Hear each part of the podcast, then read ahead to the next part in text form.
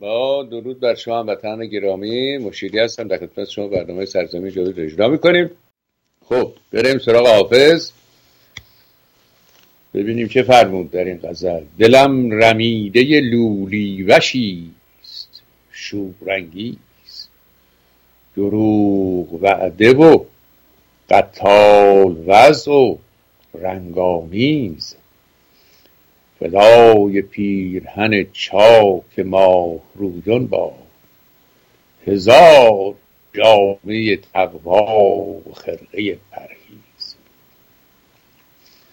خیال خال تو با خود به خاک خواهم برد که تازه خال تو خاکم شود عبیرآمیز فرشته عشق نداند که چیست ای ساقی بخواه جام گلابی به خاک آدم ریز. پیاله بر کفنم بند تا سهرگه حشر به میز دل ببرم حول روز رستاخیز. فقیر و خسته به درگاهت آمدم رحمی که جز ولای تو هم نیست هیچ دستاویز. بیا که حاطف میخانه دوش با من گفت که در مقام رضا باش و از قضا بگریز. میان عاشق و معشوق. هیچ حائل نیست تو خود هجاب خودی حافظ. از میان برخی یکی از بهترین غزل های زبان فارسی است این غزل. بسیار فلسفی. خب اینم از این. عرض کنم که از زمانی که آیت الله العظما امام خمینی پاچه به ایران گذاشت هیچ خبر خوشی ما نشد. وضعیت ایرانیا درست وضعیت مدینه ها شد بیچارا که داشتن با هم زندگی می‌کردن. صلح و صفای بود تا داعشی از مکه اومدن. گروه داعش پنجاه شست نفری بودن. اینا وارد شدن به مدینه دیگه مدینه روی خوش ندید. هر روز سرای بریده و هر روز قتل و غارت و هر روز. ارز کنم که سرا رو می بردن اونجا میفروختن. و دنیای عرب دیگه هیچ خبر خوشی از مدینه به گوشش نمی‌رسید. جزی که به اینجا حمله کردن پرانکاروان زدن. داستانی است باری. ایران ما هم همینطوره. ایران زمانی که خمینی پاش گذاشت به ایران هیچ خبر خوشی واقعا ما تا امروز از ایران نشنیدیم. یا داستان کشتار مردم بوده یا داستان حماقت آخوند بوده یا داستان ماجراجویی بوده یا داستان کشتن آدما اون طرف مرزهای ایران بوده معترضین هیچ خبر خوشی نیست. مرگ و میر هم که مرتب خب بوده دیگه این طبیعی است. و دو خبر خب بعد تا اونجایی که به دنیای هنر مربوط هست یکی که استاد شجریان حالشون خوب نیست و در بیمارستانن و مثلی که فرزندشون همایون گفته است برای پدرم دعا کنه معمولا کار به این مراحل که می‌رسه یعنی وضعیت خوب نیست خب. یکی هم یک هنرمند خوب داشتیم. آقای بهمن مفید برادران مفید سه تا بودن بیژن مفید اردوان مفید و بهمن. این آقای بهمن مفید دو تا فیلم ازش یادم که دیدم. یکی داشاکل بود که خیلی خوب بازی کرده بود یکی قیصر. بله، قیصر در واقع یک نقطه عطفی است. در سینما ایران برای فیلم های چاوکشی که بعد آمد و اینها. ولی به عمل مفید آدم جالبی بود. مشهورترین بیشم بود. واقعا این شاهکاری که در شهر قصه خیلی خیلی اوریجینال بود. یعنی هیچ تقلیدی نبود. کار ما معمولا تقلبی معمولا تقلبی مثلا هم فیلم مارمولک آقا ما بر حسب اتفاق کارهای چالی چاپتین رو نگاه کردیم اه این مارمولک از این کپی کردن. خیلی تقلب دوست داریم. خیلی از آهنگسازا نه آهنگسازای اوریجینال مثل یا حقی و تجویدی نه نه بعضی دیگر اینا آهنگای ارمنی آهنگای فرنگی اینا رو می‌گرفتن. از یه صدا ایرانی هم میذاشتن گفتیم آهنگ ساختیم. مقصودی که بیژن آدم اوریجینالی بود. بیژن مفید آدم اوریجینالی بود. یعنی ذهن اصیل داشت. و این شهر هم برای همیشه خواهد بود. و آقای بهمن مفیدم کالیفرنیا بود. یه خاطره من ازش دارم. یه رستوران به نام دیزی. یه دوبار یکی دوباری هم سر زدیم به این دیزی. توی وستفود بود اینا. نشسته یه بطر مشروب اونجا تموم کرده بود خیلی حال خرابی داشت توی توجه ما جلب شد. آقای مفید چی شده و اینا؟ گفت بیژن فوت شد. و سفارش کرد ما کریمتش کردیم. یعنی سوزوندیم. اینجا کم خرشترین راه مردن کریمیشنه. می‌کنن توی دستگاه آتشزا. میبندن و مثل که یه چند دقیقه خاکستری یه کیلو یک کیلو نیم دو کیلو خواهر میدم شد خاکستر میاد بیرون. بعض خانواده ها اینا رو خانم چیزای اجدادیشون هم دارن. مثل دکوراسیون مزومات خاکستر پدر بزرگی و خاکستر مادر بزرگی. و سفارش کرده است که این عین حرف خود بهمن مفید است. اگر که خانواده دکتر مصدق اجازه دادن منو کنار اینجا جای در احمد آباد اگر منو بپاشید کنار دماوند. هیچ حرفش یادم نمیره و بعدم از فرط استیصال اینا رفت ایران. اونجا هم بهش اجازه که ظاهر بشه در صحنه که نداشت. شنیدم که کارتون و صداشون درس. این هم دو خبر بود. و یک خبری که یکی از این کارمندان رژیم مال خبر اصلش ندیدم دوستی زنگ زد. آقای تبکلی که ما آقا درو گفتیم آبروی اسلام را ما بون آقا دست از این یقه اسلام. مگه آبرو هم داشت این اسلام که تو آبروشو ببری؟ کدوم چه آبروی خب همین بودی که بوده دیگه. اصل قضیه اومد بیرون.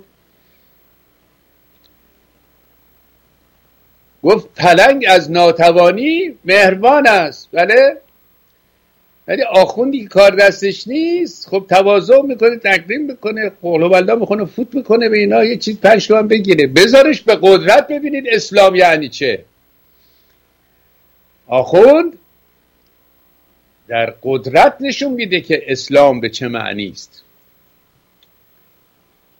اسلام که برای ما چیز نیست که غریبه نیست که ما 700 600 چند سال چند سال تاریخ خلفا رو داریم صدر اسلام رو می‌شناسیم قرآن رو می‌شناسیم مطالبش رو خوندیم آیات الهی رو دیدیم بطنش و بطونش و ذاتش رو ما می‌شناسیم چیست این اسلام. در قدرت می‌خواد قارتگری کنه قدرت نباشی می‌خواد گدایی کنه. هیچ کار سازنده ای نکرده اسلام. یعنی مسلمین هیچ کار نکردن. آقا برای این بشریه. منهای چهار پنج دانشمند ایرانی چهار پنج بیشتر بودن. ایرانی بودن بیچاره. اهل علم بودن اهل تفکر بودن اهل تحقیق بودن.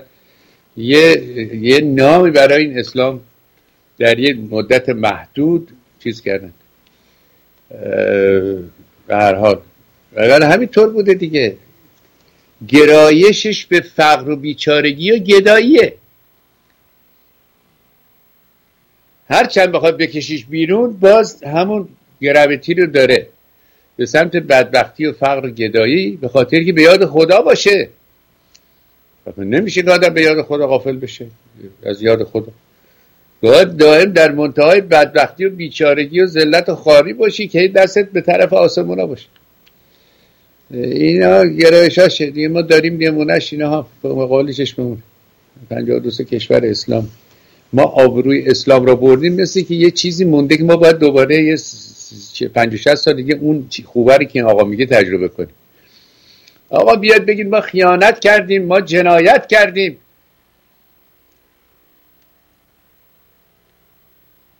ما به این مردم بدهکاریم بچه هاشون کشتیم. این کشور رو به این وضعیت دچار کردیم. ما آدم های احمق. راستشو بگید ما به اسلام آبرو اسلام رو بردیم. چیه مگه اسلام آبرومند بود که تو آبروش بردیم خلاصه از اینجور صحبت ها و مقالطات به طور روزمره داری میشه. واری اینم از این داستان گذاری که از ایران دادم برای بچه ها حالا من چون متنشی در جایی نیدم اینا فقط نقل قول می‌کنم امروز اینجا خدمت شما می‌خوایم یک کمی دیو شناسی کنیم. و بعد بپردازیم به این اسنادی که اخیرا منتشر شده از فیما بین داستان فیما بین خمینی در پاریس و همین کارتر administration زمان جیمی کارتر. که چگونه این آخوند به سر همه کلاه گذاشته. یعنی کاخ سفید و دم و دستگاه CIA و این حرفا. چطور به چیز این دیپ شدن حالا دست دیپ شدن خب چون زبان دیپ شناسی نداشتن دیگه. من مثل که دیروزه گفتن که این دولت کارته شناخت درستی نداره از این خمینی. به CIA دستور داده که یک پروفایلی از این آقا بنویسن بیارن تحقیق کردن آمدن و گفتن که این آقا mentally degenerated and politically naive. یعنی نظر سیاسی حالوه مغزش هم خرابه.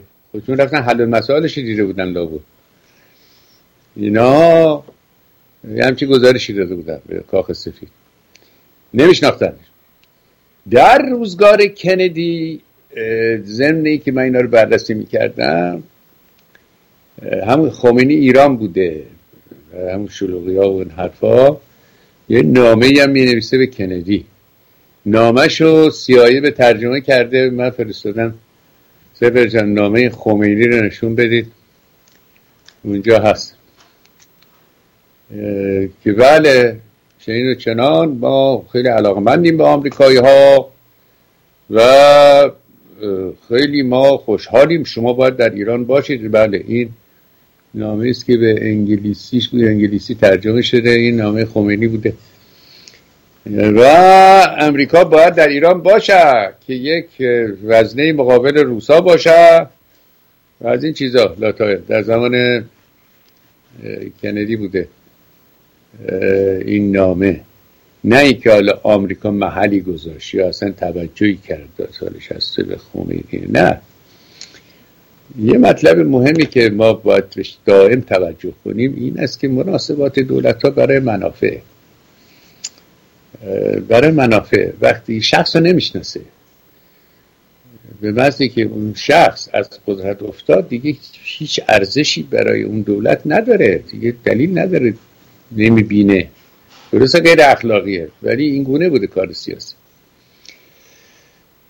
و هیچ موقع آمریکایی ها نقشه نکشیدن ایرانی دولت ایران رو سرنگون کنن یا از اینجور کارا. اصلا اصلا معنی بود چون بهترین دوست ایران بود. یعنی در خاور میانه در آسیا دوست شماره یک در تمام جهان شاید دوست شماره سه بود.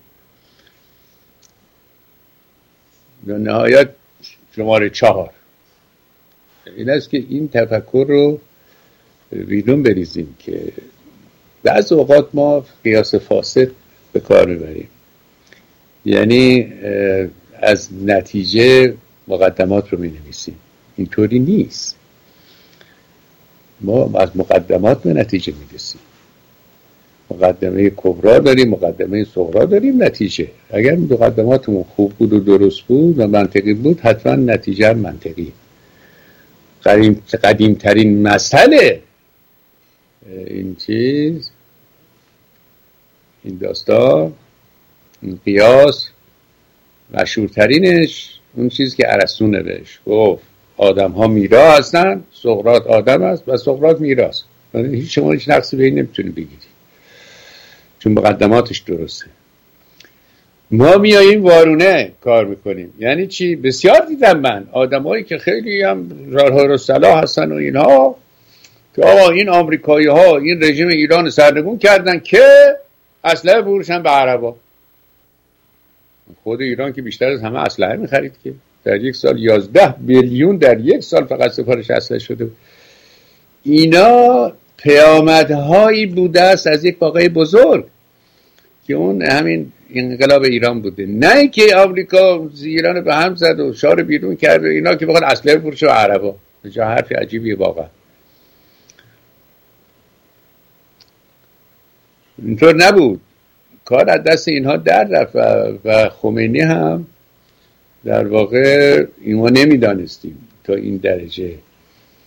که اینها هوادار خمینی بودن در زمانی که دیگه انقلاب شده بود و کارها ملت و خیابون ها بودن و بعد وقتی خمینی رفته چیز به فرانسه گوش به فرمان او بودن اینها دیدن که گویا این دولت دیگه نگه داشتنی نیست. از این چیزهایی که فاش شده از اسناد آمریکایی و بی بی سی هم اینو یکی دو ماه پیش گویا پخش کرده.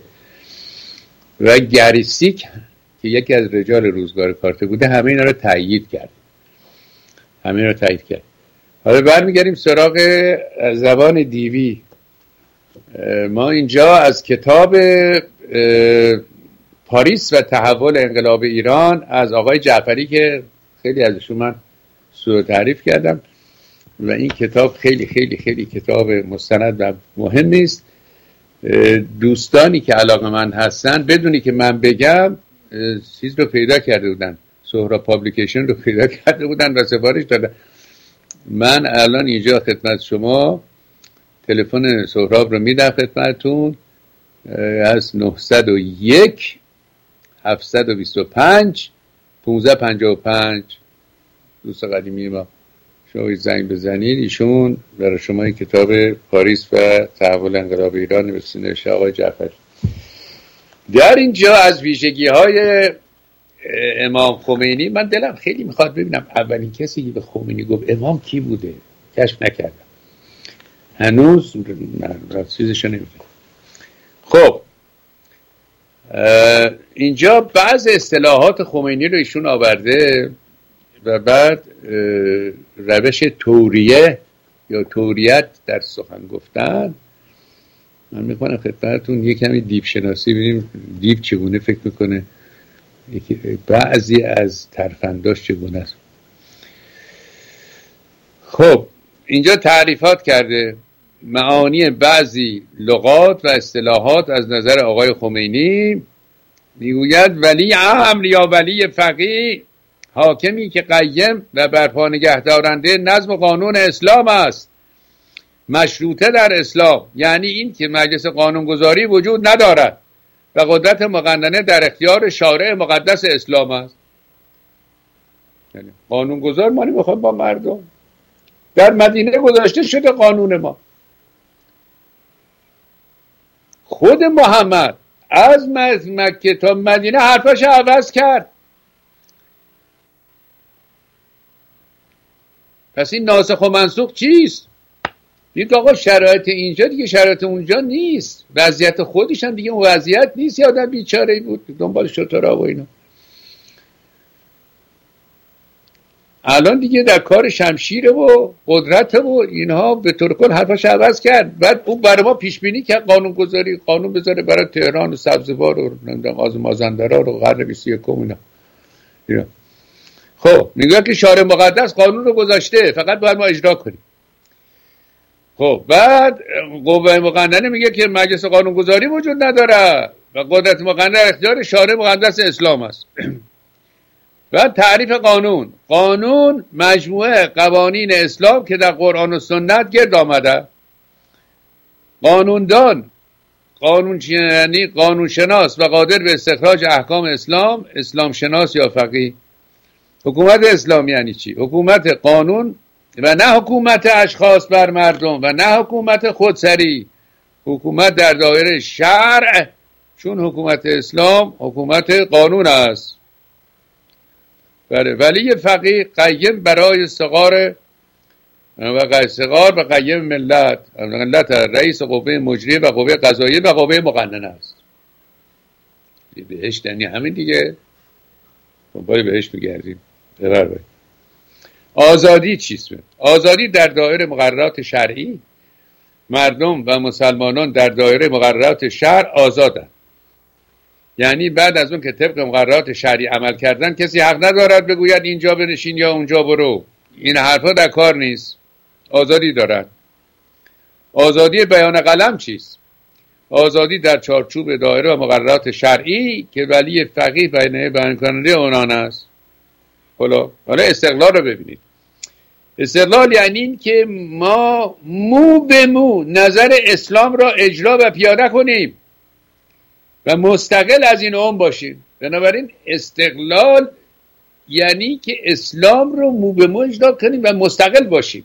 مستقل از این اون یعنی که تمام اندیشه های جدید اون چه گفته شده از قانونگذاران و فیلسوفان و متفکران اینا رو ما مستقل از اونها باشیم. معنی استقلال اینه. بله. خلاصه. و جمهوری اسلامی چیز؟ حکومت جمهوری اسلامی چون جمهور مردم مسلمان هستند و حکومت اسلام می‌خواهند و اسلام هم حکومت قانون است پس نظام دلخواه مردم می‌شود چی آقا؟ نظام جمهوری اسلامی. اینم تعریفات و مقدمات. خب حالا می‌خوایم توریه رو برای شما تعریف کنیم. یکی از ترفنده خمینی توریه بود. چند بار من دیدم که تیوی نمیگه به کار گرفت. این رو مغلط هست دیگه. توریه یعنی سخنی که به ظاهر درست باشه در باطن فاسد باشه. یعنی شما فکر می‌کنید مقصودتون در نظر گرفته شده از این سخن در حالی که مطلب چیزی دیگری است. مثل که فرض کنید برم پیش خمینی یا یکی از این قاتلان امامه به سر آقا این کسی که گرفتی بیچاره پدر مادرش منتظرشن دو تا بچه داره فلان اینا. ببخشید اینا. بگه بله بخشش خوبه. ما هم بخشش کردیم امروز. آقا فکر می‌کنه که این میبخشید دیگه. چون منتظری همچی کلامی هست. میره میگه آقا میبخشن فلان فردا می بار توریه مستقیم دروغ مستقیم نیست ولی دروغه. اینجا چیز تعریف تعریفش هست اینا. توریه اساس این روش بر این استوار است که با مخاطبین مخاطبین خود مسائل را به نحوی بیان کنید که برداشت های مختلفی از آن مستفاد بشود. حرف خمینی اینا. بدون اینکه ظاهرا مطلب دروغی را خود گفته باشید. و یا زمانی که از شما مصاحبه به عمل می آید یا مورد سوال واقع می شوید پاسخ سوال را به نحوی می دهید که سوال کننده از جواب شما چیزی را که خود مایل است بشنود از شما دریافت کند. هنگامی که شرایط زمانی و مکانی آماده باشد از این روش می شود سود جست. این روش بیشتر به این علت به کار گرفته می شود که مردم در همان زمان پی به نظر واقع شما نبرند. و بله. نبرند و عمق مطلب رو در نیابند خمینی میگه. در این حالی که شما در جواب یا خود یا گفته خود دست به گفتن دروغی نزدید ولی سوال کننده یا مخاطبین به دلیل شرایط خاصی که دارند یا آماده شده است عمق مطلب را در نمییابند. و به ظاهران بسنده می‌کنند و راضی و خوشحال از اینکه شما اون چرا اونا خواسته و نظرشون بوده است بیان کردید برای شیشه مطلب مثالی می‌زنیم. در زندان های جمهوری اسلامی اغلب بچه این, این نوشته آقای جعفری سلبته این رو روانشناسی خمینی اینجا. در زندان های جمهوری اسلامی اغلب بچه های وزارت اسلام می آمدن و سوال های مختلفی را برای اینکه به عقیده درونی زندانی ببرن مطرح می‌کردن. مثلا سوال می‌شد که در که نظر شما در مورد سیاست جمهوری اسلامی چیست؟ منظور از سوال این بود که بفهمند زندانی نظرش موافق سیاست هجاب جمهوری اسلامی است یا خیر. اگر زندانی حرف دلش را رک و راست می نوشت و می گفت که من مخالف سیاست هجابی هستم که جمهوری اسلامی را به جا درآورده است برایش مشکلاتی به بار می آوردن کسانی که وارد به مسئله بودن آشکارا نمی‌گفتند که بله طوریه. نمی‌گفتند که مخالف یک جنسیاتی است بلکه می‌گفتن نظر به اینکه ما مسلمان هستیم و اعتقاد به اسلام و قرآن داریم و حجاب هم یکی از دستورات اسلام ما اون را قبول داریم. سوال کننده از این جواب برداشت مورد نظر خودش یعنی موافقت نسبت به سیاست حجاب جمهوری اسلامی را می‌فهمید در صورتی کاملا روشن است که اصل جواب مفهوم دیگری در بر دارد و آن عبارت از پذیرش حجاب و نه قبول سیاست جمهوری اسلامی در مورد حجاب. یکی از ترفندهای توریه خمینی مرتب به کار می گرفته بله این از این اجازه بدید.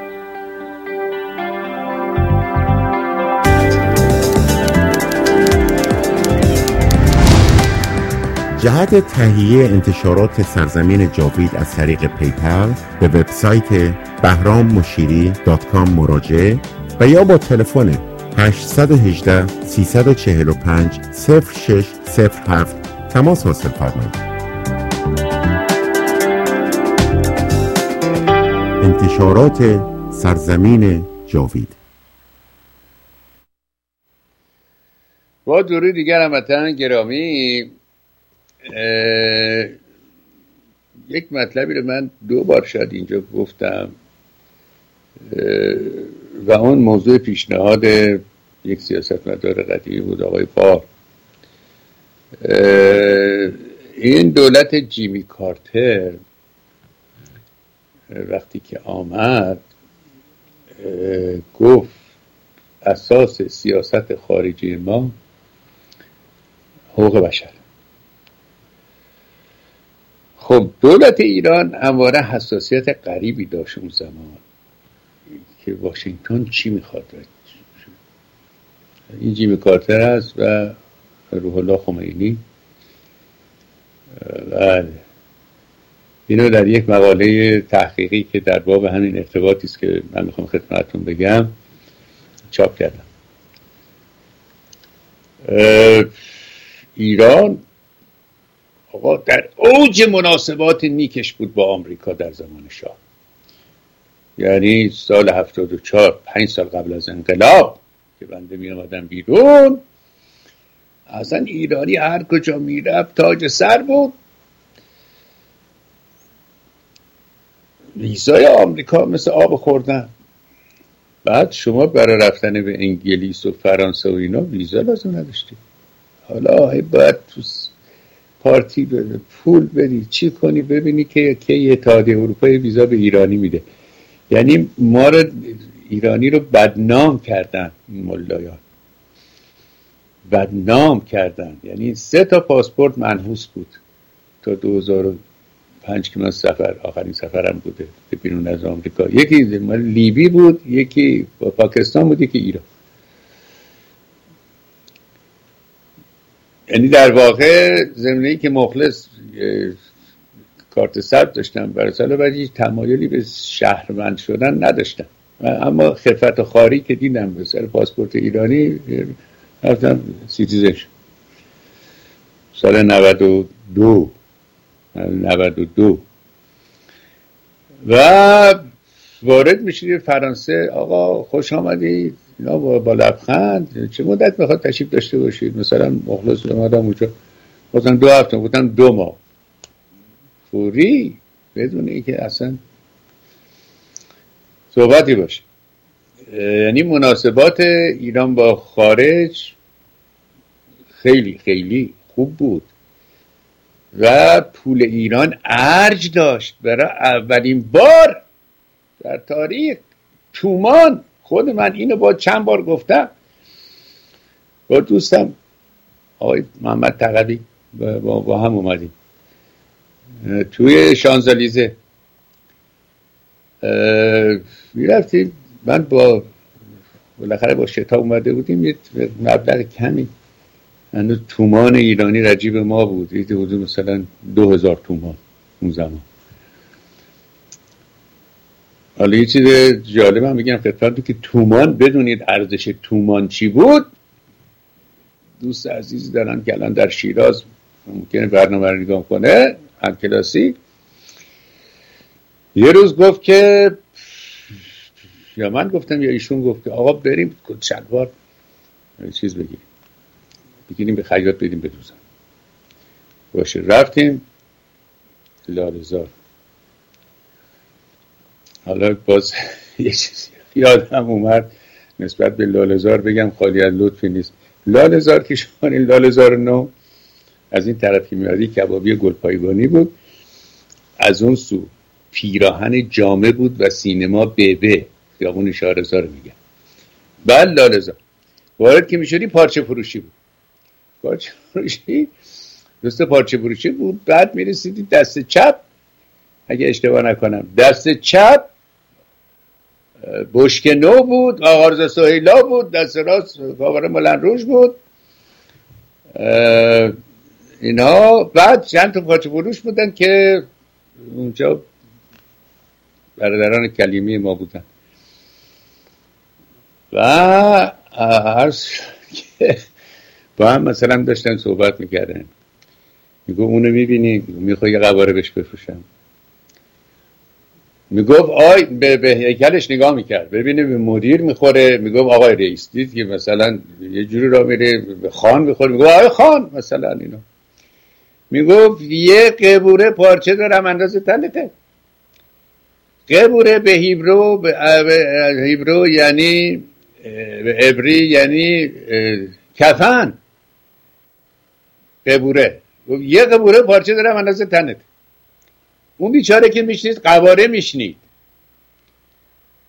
میمد و خلاصه میورد پایین تق تق تق تق تق تق تق تق تق تق انقدر باز می‌کرد که آدم شرمنده می‌شد چطور نخره از این آقا این همه زحمت کشیده اینا بالاخره پارچه منظور ما رفتیم تو یکی از این مغازه لباس خریدیم و خیاط دوخ شست تومن شست یه تومنی کت و الوا من یادم رفت از ایشون پرسیدم آقا اون کت شلواری یادت چقدر می‌خواستم مقایسه کنم با پول امروز؟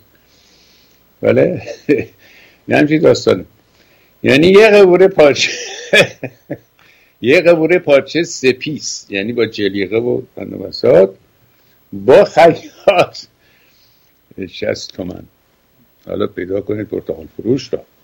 که چه حکمتی به کار اقتصاد آخوند. آخه آخوند و اقتصاد. شما فکرشو بکنید آخوند و اقتصاد. و یه رقم هایی که من میشنوم من اصلا نتانه نتونستم بفهمم. مثلا بیلیون تومن مثلا چیه داستانش؟ یعنی چی بیلیون؟ مثلا صحبت بیلیون که نمی‌شد. تو محاورات آدمای ثروتمندم کم میلیون به کار می‌رفت. چون میلیون خیلی بود.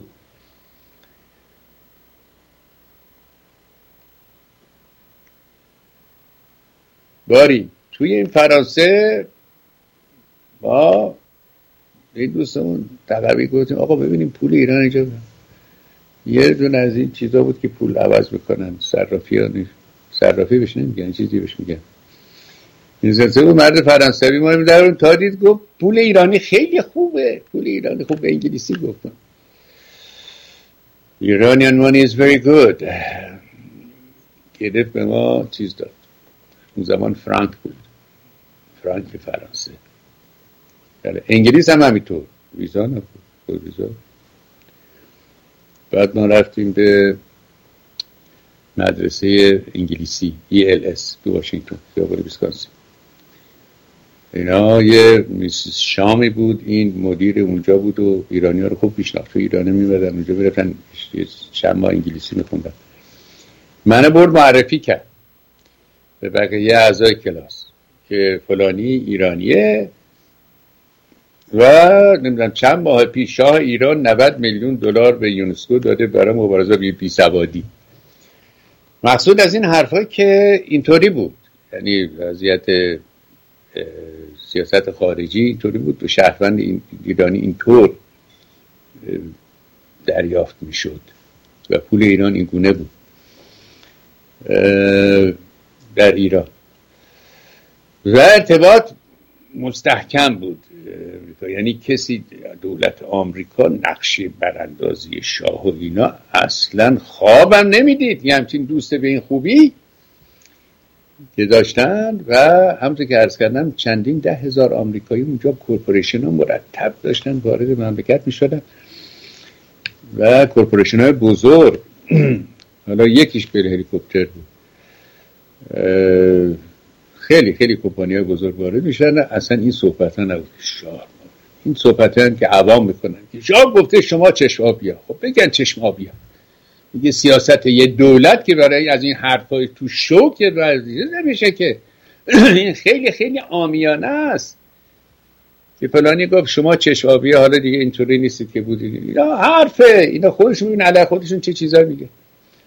پالیسی که تغییر نمی‌کنه دوستی و رفاقت داره کار ندارم. و سفارت آمریکا که واقعا دیدنی بود. اینا آقای عرش خان که اونجا بودن عرش زاهدی یه عظمتی بود از پذیرایی و خدا اینا ایشون لابی می‌کرد. مقصود این نیست که بگیم که حالا آمریکا نقشه کشیدن براندازی کنن چون شاه گفت شما چش آبیا حرفا حرفا بچگانه است واقعا. اما این حرف جیمی کارتر که ما حقوق بشر کنیم فوری ایران میلرزیدن به خودشون. که ما رو داره میگه. و طوری شده بود که دوستان من که در زندان کار می‌کردن غیر مستقیم من شنیدم که چگونه رفتار دولتی ها با زندانیا به کل عوض شد. زندانیان سیاسی. و چطور به رفتار میگن که یک نماینده اومد اینا بعد نگن از دولت و اینا بگن و از خوبه و فلانی حرفا. اینطوری بود دیگه. داستان این بونه بود. حتی یه دوست به من گفتن که آقا یکی از همدورهای ما می‌خواست آمار بگیره. زندانیام تو محبته میچرخید. گو آقایون تشریف ببرن توی محلشون حالا اتاقشون. می‌خوایم آمار بگیریم. یکی از زندانی گفت همین زمان جیمی کارت. تو کی هستی که ما بگی بریم تو اتاق؟ به خر کی هستی اصلا ما بگیم تو اتاق؟ آقا من اینجا رئیس اینجا هستم می‌خوام آمار بگیرم. یعنی چی؟ فلان گفت کار به که گلاویزی شد بین اون افسری که اونجا بیچاره می‌خواست آمار بگیره با اون زندانی که فهمیده و دو احوال خوب بد نیست اینا که تو خر کی هستی؟ گو کار به گلاویزی کشید و اون از افسر بیچاره رو معلوم چیکارش کردن. کجا فرستادن؟ ما دیگه نفهمید. وقتی که به اون شدت باشه استبداد که بود فقط در باب سیاست ها یعنی همه مردم آزاد بودن اینا رو ما قبول داریم اینا اما خب مبارزه علیه رژیم هم بود.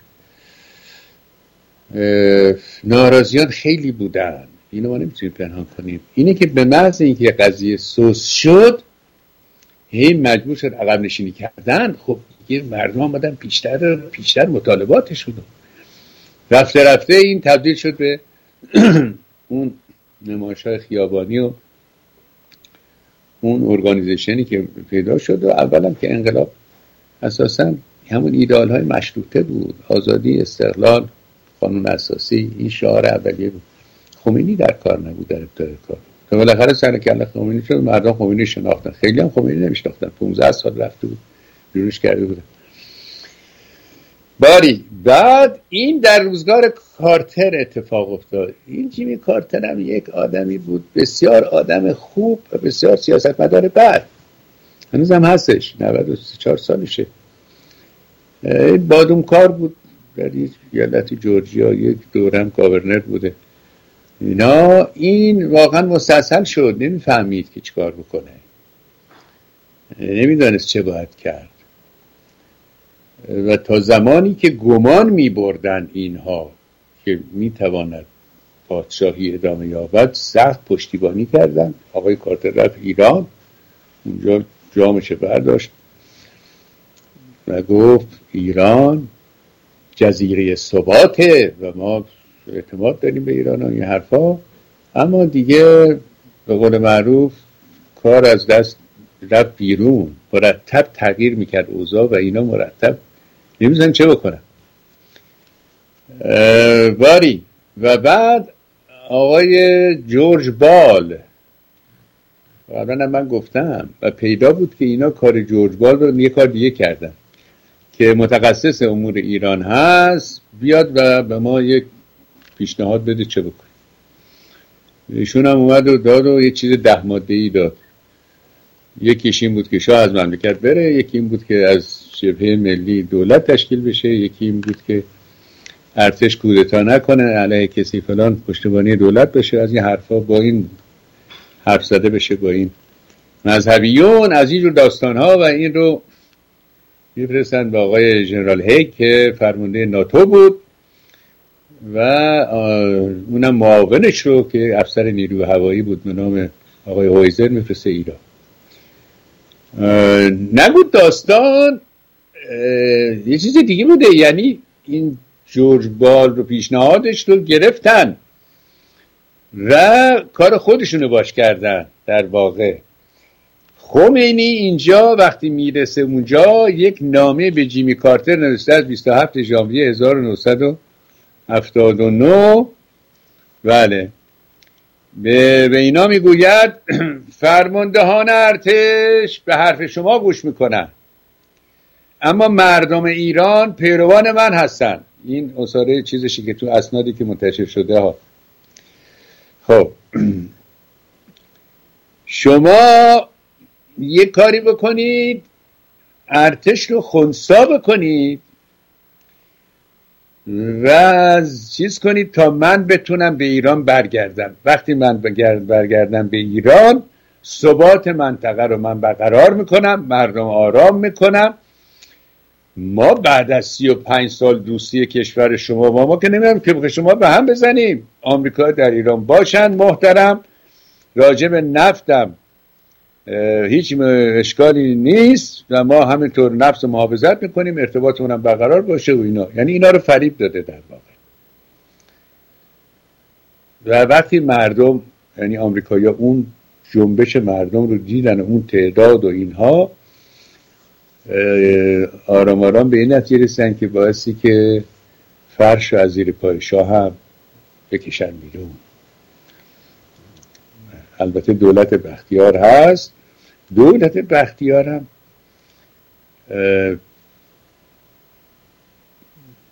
آقای همچه گفتم آقای سلیمان یه رفت و به چهچر میگه از پشت نوشت که به جای نمی‌رسه کارشی آدم رویاری دونکی شد منشه و از اینجور داستان ها و فایده نداره. این است که اینا رفتن که موضوع آخوندار رو محکم مستحکم بکنن. و باش بسازن. این آقای اندرو بود نماینده آقای کارتر بود در سازمان ملل رفت اومد. یه روز گفت یه روزی بسد که نام این خمینی در کنار قدیسین قرار بگیره آقای اندرویان این زبان آخونده که نمیفهمیدن که هیله و تقویه و دروغ و کلک و حقه و خدعه و اینا رو که نمیفهمیدن که بینن یا آخوند بی سوادی نشسته اونجا. فعل و فاعل جمله هم نمی‌تونن بفهمن چی بود. آقای آدم از بی ببوه این آدم چیز حالش چیست اینا. باری. چی میگه؟ 400 هزار نظامی اینا چیز کردن که در ایران هست. و جنرال های بالای ایران اینا به این هستن که از خمینی متنفر هستن. و خمینی بی اندازه از اونا به آنها وحشت داره. خیلی اینا از ارتش میترسیدن. فکر نمی‌کردن اینطور بشه. واقعا. این در یه مورد هم گفتم خمینی عقب نشسته بود که به طور کل از جسبساتش جمع کنه. و بعد تحلیل می‌کنن براش که نه الان وقت کاره. بعد از موضوع جاله میدان جاله و کشتن متعداد. خمینی گفت آقا گفت به ما نوشتن گوشت و گلوله با هم سازگار نداره. عقب نشینی گفتن نه عقب نشینی نکن حالا تازه وقت کار. کار نداره. این است که دیگر جنرال ها در بخش بالا ارتش بودا و اینا از این بیزار بودن. اینم بی اندازه تا یک تضمینی از آمریکا می‌خواست که برگرده به ایران. چون خیلی دلش می‌خواست برگرده به ایران. و این است که و, جالب اینجاست که اون زمانی که هویزر رفته بوده در ایران بله گمان این بود که این بره و ارتش رو وادار کنه که از حکومت بختیار پشتیبانی می‌کنن. درست ماجرا برعکس بوده. هویزر اونجا بوده که هر روزم میتینگ داشته با جنرال ایرانی و مقصود این بوده که به طور کل کار رو به نفع اینا انجام بده. کارتر در یک جا گفته است که ما مشکلی در براندازی آخر کار بود. در براندازی پادشاهی و خونسا کردن منحل کردن ارتش ایران نداریم. مشکلی نداریم. بله؟ خب.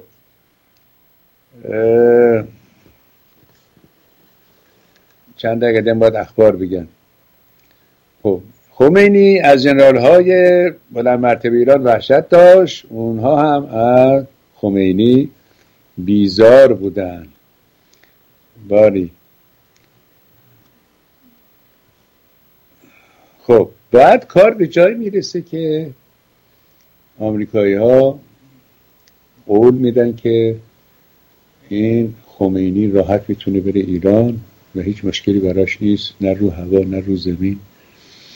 کویزر هم اونجا هر روز چیز می‌کرده که شما نباید کودتا کنید کاری انجام بدید.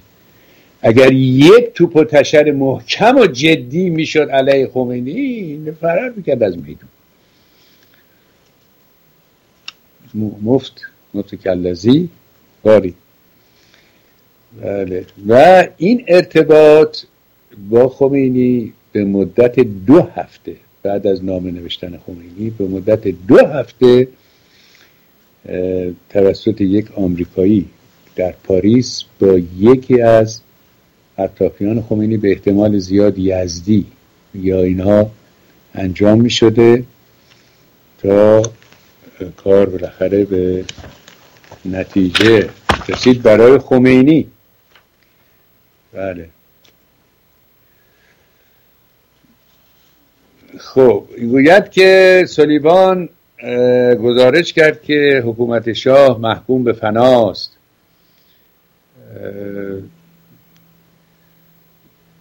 و بایستی جنرال ها رو خونسا کرد. در, در ژانویه 1979 هست که آقای هویزر به ایران رفته. ظاهرا برای نگهداری رژیم شاه. معمولیت واقعی خونسا کردن ارتش علیه خمینی. نکند علیه این آقا چیز بکنن. و جلوگیری از کودتا علیه دار دسته خمینی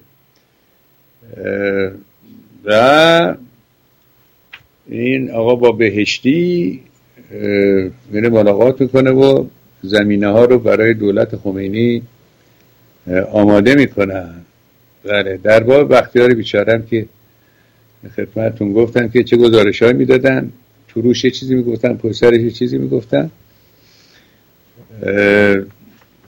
و آقای سیروس ونس که وزیر امور خارجه بود یه تلگرافی می‌کنه که ما بایستی که با آدمای خمینی کمک کنیم و این دفعه در اونجا هم ملاقات با یزدی ملاقات کردن و روز 16 ژانویه بود که شاه از ایران بیرون رفت و نیروی هوایی تون باشه. اصلا در واقع سرپیچی کرد؟ یعنی مشهور شد که نیروی هوایی آمده به طرف خمینی و ارتش هم سقوط کرد. آقای قرباقی هم با جنرالاش رفتن و دست آقا رو بوسیدن به کشور تحویل دادن. و این که می‌گوید از جنرال های حالی مقام ایرانی وحشت دارد درست میگه. چون به محضی که رسید شروع کرد جنرال های لایق رو تیربارون کردن. همین آقای خمینی. صحبت می‌کردیم در ارتباط با این ماجراهایی که در ایران اتفاق افتاد در روزگار آقای جیمی کارتر. و بعد هم که واقعا رفتار اینها خیلی خیلی غیر انسانی بود و بسیار بد بود در ارتباط با یه دوست قدیمی یک دوست قدیمی و دوست انگلیس دوست آمریکا به خصوص و یک در یک مورد در بهاماس بودن خانواده سلطنتی. و خیلی دلشون می‌خواست که برن انگلستان. این موضوعات شنیدید؟ و خانم مارگرت تاچر یک فرستاده میفرسته. اونجا که ما متاسفیم که نمی‌تونیم شما رو راه بدیم. اینا به خاطر قضایای security و اینا معذرت خواهی کردن. آمریکا هم که واقعا خیلی کار خفتواری انجام دادن. بعد بیماری بیمارستان نیویورک شهر آوردن و اون کارا که شنیدید و می‌دونید یعنی اعتماد کردن به دوستی این دولت ها و اینها هرگز کمکی به کسی واقعا نکرده. به محض اینکه اوضاع احوال تغییر کرده دیگه هیچ دیگه یه عاطفه و دوستی قدیم و اینا. حتی ننگ این که خب دوستان دیگر آمریکا چه فکر خواهند کردم به خاطر منافعی که فکر می‌کردن در ایران دارن اینا همه رو زیر پا گذاشتن. این بود که این, این مدارک معمولا بعد از سی سال واسه بیاد بیرون که کمی دیر کرده بوده و بی بی سی اولین کسی بوده که این مطالعه که من خدمت شما گفتم این زده بندها رو برملا کرده است. اینا. خب یک بار دیگه من می‌خوام راجب این کتاب پاریس و تحول انقلاب ایران از استبداد تا از آزادی تا استبداد رو یادآور بکنم. خدمت شما و تلفن سهرا پابلیکیشن رو هم خدمت شما بگویم اینجا که شما اگه خواستید بتوانید تهیه بکنید. 901 725 15 55 701 500 725 725 15 55 چون کتاب خیلی خیلی زیاد هست در باب انقلاب و اینا. معمولا بعضیش که از بیخ رمان هست اما بعضیش خوب است خب. اینجا می‌خوام که حکومت اسلامی و اختلاف آن با سایر حکومت ها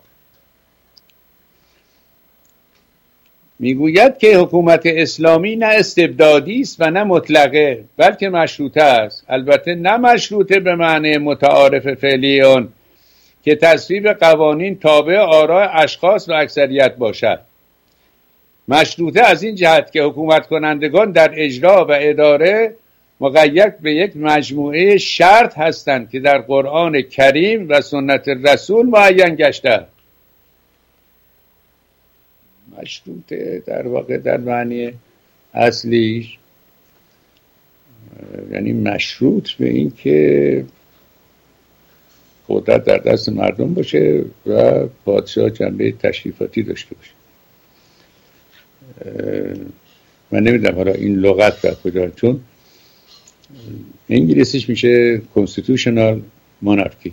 Constitutional monarchy یعنی مثل انگلیس مثل سوئد مثل بلژیک جاهای از این دست که این سنت پادشاهی محترم معزز در کاخ نشسته و کوچکترین دخالتی در کار سیاست نمی کند بله؟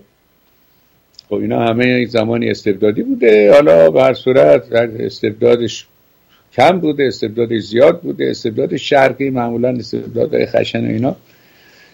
آره این آقا اینطور معلوم کند که این مشروطه یعنی مشروط به قوانینی که اسلام گذاشته است در قرآن کریم آمده است.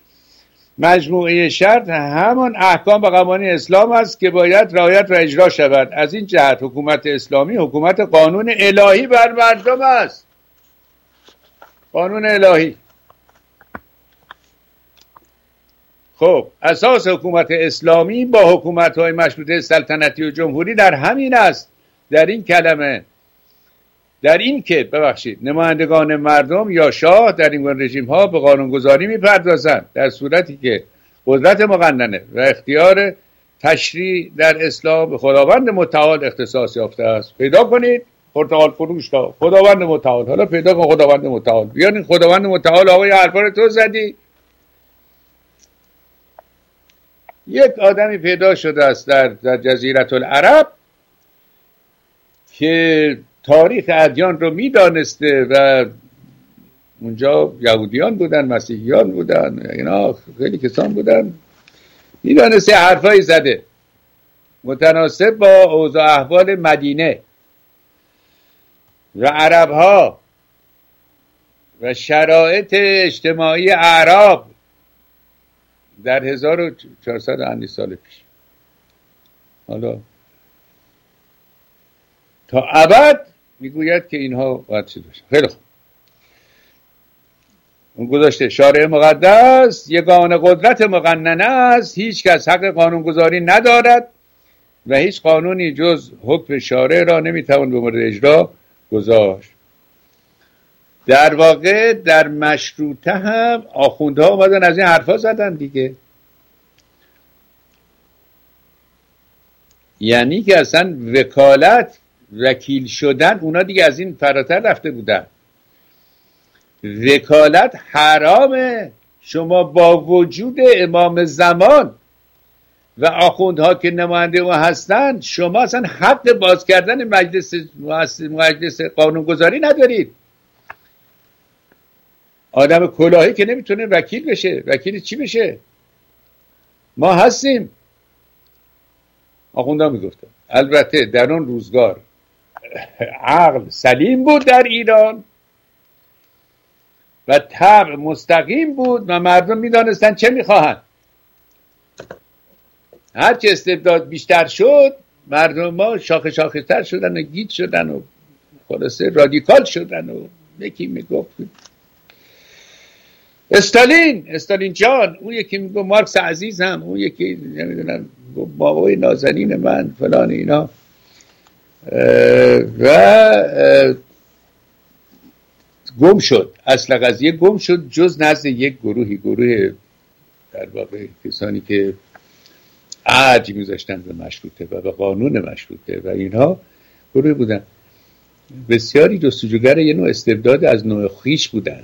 در وقت انقلاب اسلحه به دست و داستان و اصلا عقل سلیم مثلی که رخ بر بسته بود نزد خیلی کسان این آقا اینجور نوشته است. خلاصه. بعد می‌گوید که به همین سبب در حکومت اسلامی به جای مجلس قانونگذاری که یکی از دسته حکومت کنندگان را تشکیل می‌دهد مجلس برنامه ریزی در مجلس برنامه ریزی وجود دارد که برای وزارتخانه های مختلف در پرتاب احکام اسلام برنامه ترتیب می‌دهد. مجموعه قوانین اسلام که در قرآن و سنت گرد آمده است توسط مسلمانان پذیرفته و مطاع شناخته می شود و بعد می‌گوید که حکومت اسلام حکومت قانون است. اینا رو خمینی نوشته. در طرز حکومت حاکمیت منحصر به خداست و قانون فرمان و حکم خداست. قانون اسلام یا فرمان خدا بر همه افراد و بر دولت اسلامی. بله خدا کنستانی حکومت تام دارد. همه افراد از رسول اکرم گرفته تا خلفای اون حضرت و سایر افراد. تا ابد تابع قانون هستند. بله. تا ابد تابع قانون هستند.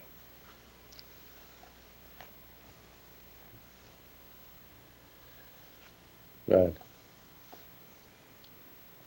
این یادگار از در واقع خمینی مؤسس اصلی ترور و تروریسم در در میانه خمینی بود.